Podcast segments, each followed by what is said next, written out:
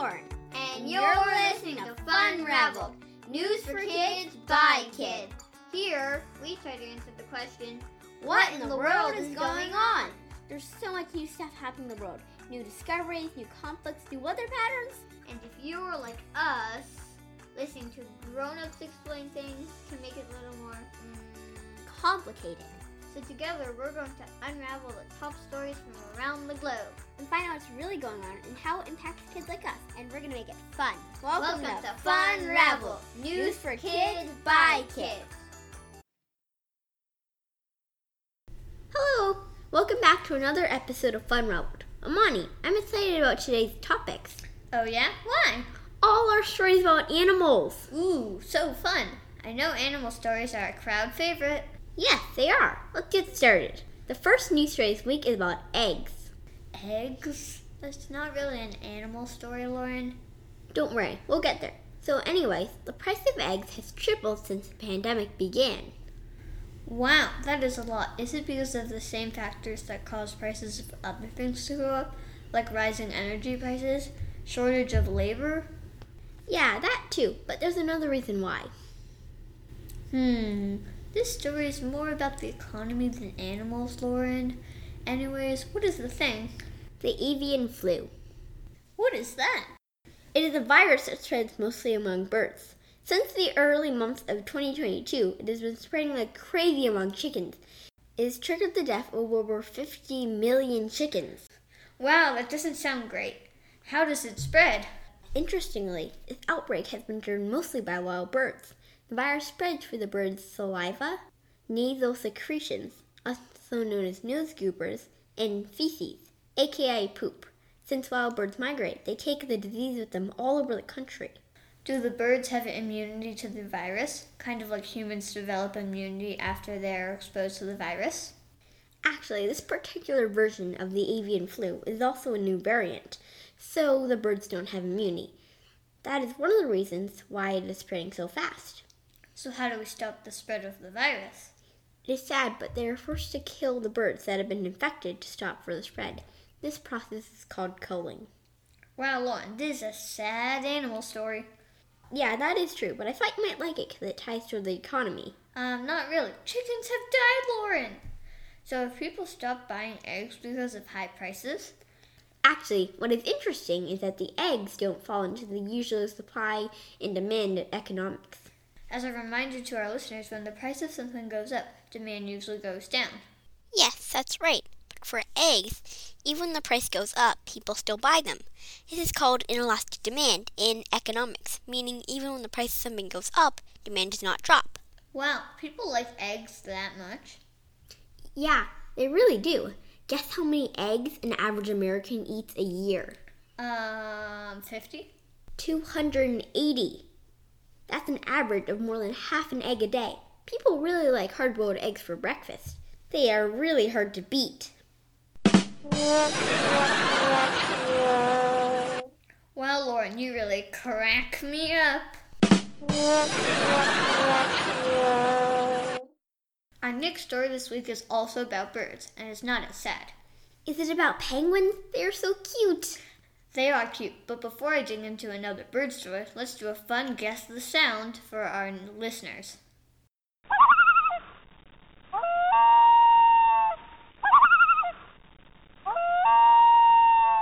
We'll reveal what bird makes that sound at the end of the episode. Okay, so what bird is your story about? The dodo! Um, you do know the dodo has been extinct for a while now. Yes, it is. The dodo is a flightless bird that has been extinct since the 1600s. It used to live on the island of Mauritius, which is an island in the Indian Ocean. So, how did it go extinct?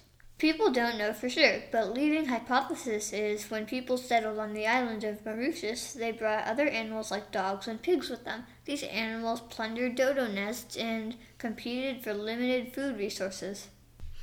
I also heard that humans hunted them for food.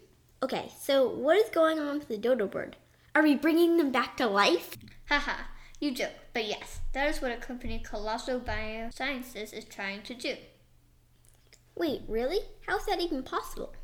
The first step is to sequence the entire genome of a dodo bird. Every living organism has a unique sequence of DNA. Sequencing the genome is writing out the unique sequence of this DNA. I think DNA is made up of four chemicals. So if each chemical represents a different Lego block, it sounds like sequencing the genome would be like building a billion piece Lego tower with all the blocks in the right order. Yes, that is a good way to think about it. And you can think of the tower as a series of instructions. So once the scientists have the sequence, they have to put these genes or instructions into an embryo of a living animal. What's an embryo? The embryo is one of the very early stages of development before an animal is born. An animal starts with an embryo and then grows into a baby. The embryo contains the genes or instructions of how it turns into a baby. So if scientists insert the dodo genes into an embryo, they can maybe grow a dodo. Wow, that's interesting, complicated, and cool at the same time. It really is. It is also kind of scary. Like if you think about it in the future, if people die, this science might allow us to insert their genes into an embryo and bring them back as a baby. Actually, you could probably then create copies of the same person, even if they're still living. Can you imagine if you had free copies of your same brother? Hi, this is Jim number one. Hi, this is Jim number two. Hi, this is Jim number three. I don't even want to think about that. It's hard enough having one. Imagine having three. Audience, it's time for this week's quiz. The first question is What does inelastic demand mean? A. When the price of something goes up, demand goes down. B. When the price of something goes up, demand goes up. Or C. When the price of something goes up, demand stays the same. Second question is What is sequencing a genome? A. Organizing your clothes by color. B. Mapping up a sequence of DNA of a living organism. C. Telling your friend Gina to get in line. Stay tuned for the answers at the end of the episode. We will also reveal the mystery bird sounds at the same time. Warning, we don't recommend eating during this section of the podcast. Our next news story this week is about red food coloring. The one made from beetles? Ew! Actually, there are a lot of stories out there about where different food colors come from. So I thought we would set the record straight. I was just telling my mom that my brother and I aren't actually vegetarians because we eat M&Ms. The red ones are made from bugs. Okay, so let's talk about that. By the way, Lauren, I'm not sure bugs count as animals.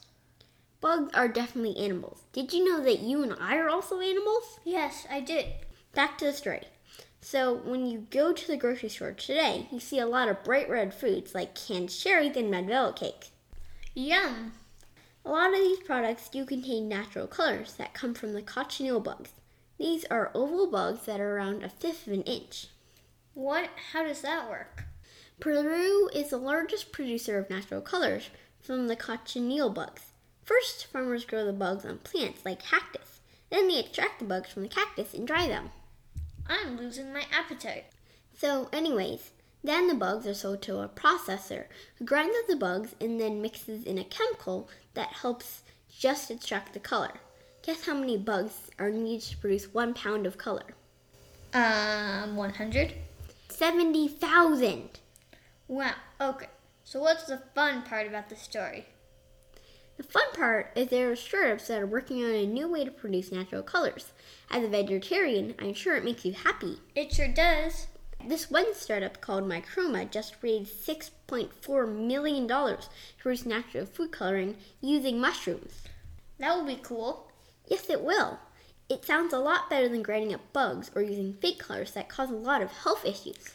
Okay, Lauren. So the real question is, do M&Ms contain color from bugs? Well, the ingredients for the M&Ms include Red 40 and Red 40 Lake. The good news is these colors are not from bugs, but the bad news is these colors are fake and made of chemicals. They are really, really bad for you. Why does all food that tastes good have to be bad for you, except fruit? From fruit, that tastes good, and it's also good for you. Fun fact: in the UK, M&Ms are made mostly of natural colors, whereas in the US, they are made mostly of artificial colors. As always, if you have any jokes or suggestions, please email us at funraveledforkids at gmail.com. That's F U N R A V E L E D for kids at gmail.com. We would love to hear from you. It's time to reveal the answers to the quiz. The first question is What does inelastic demand mean? A. When the price of something goes up but demand goes down. B. When the price of something goes up and demand goes up. Or C. When the price of something goes up, demand stays the same. Drum roll, please. The answer is C. When the price of something goes up, demand stays the same. The next question was What is sequencing a genome? A. Organizing your codes by color. B. Mapping out the sequence of DNA of a living organism. C. Telling your friend Gina to get in line. Drum roll, please. The answer is B. Mapping out the sequence of a DNA for a living organism. Now to reveal the mystery sound. Let's play it one more time.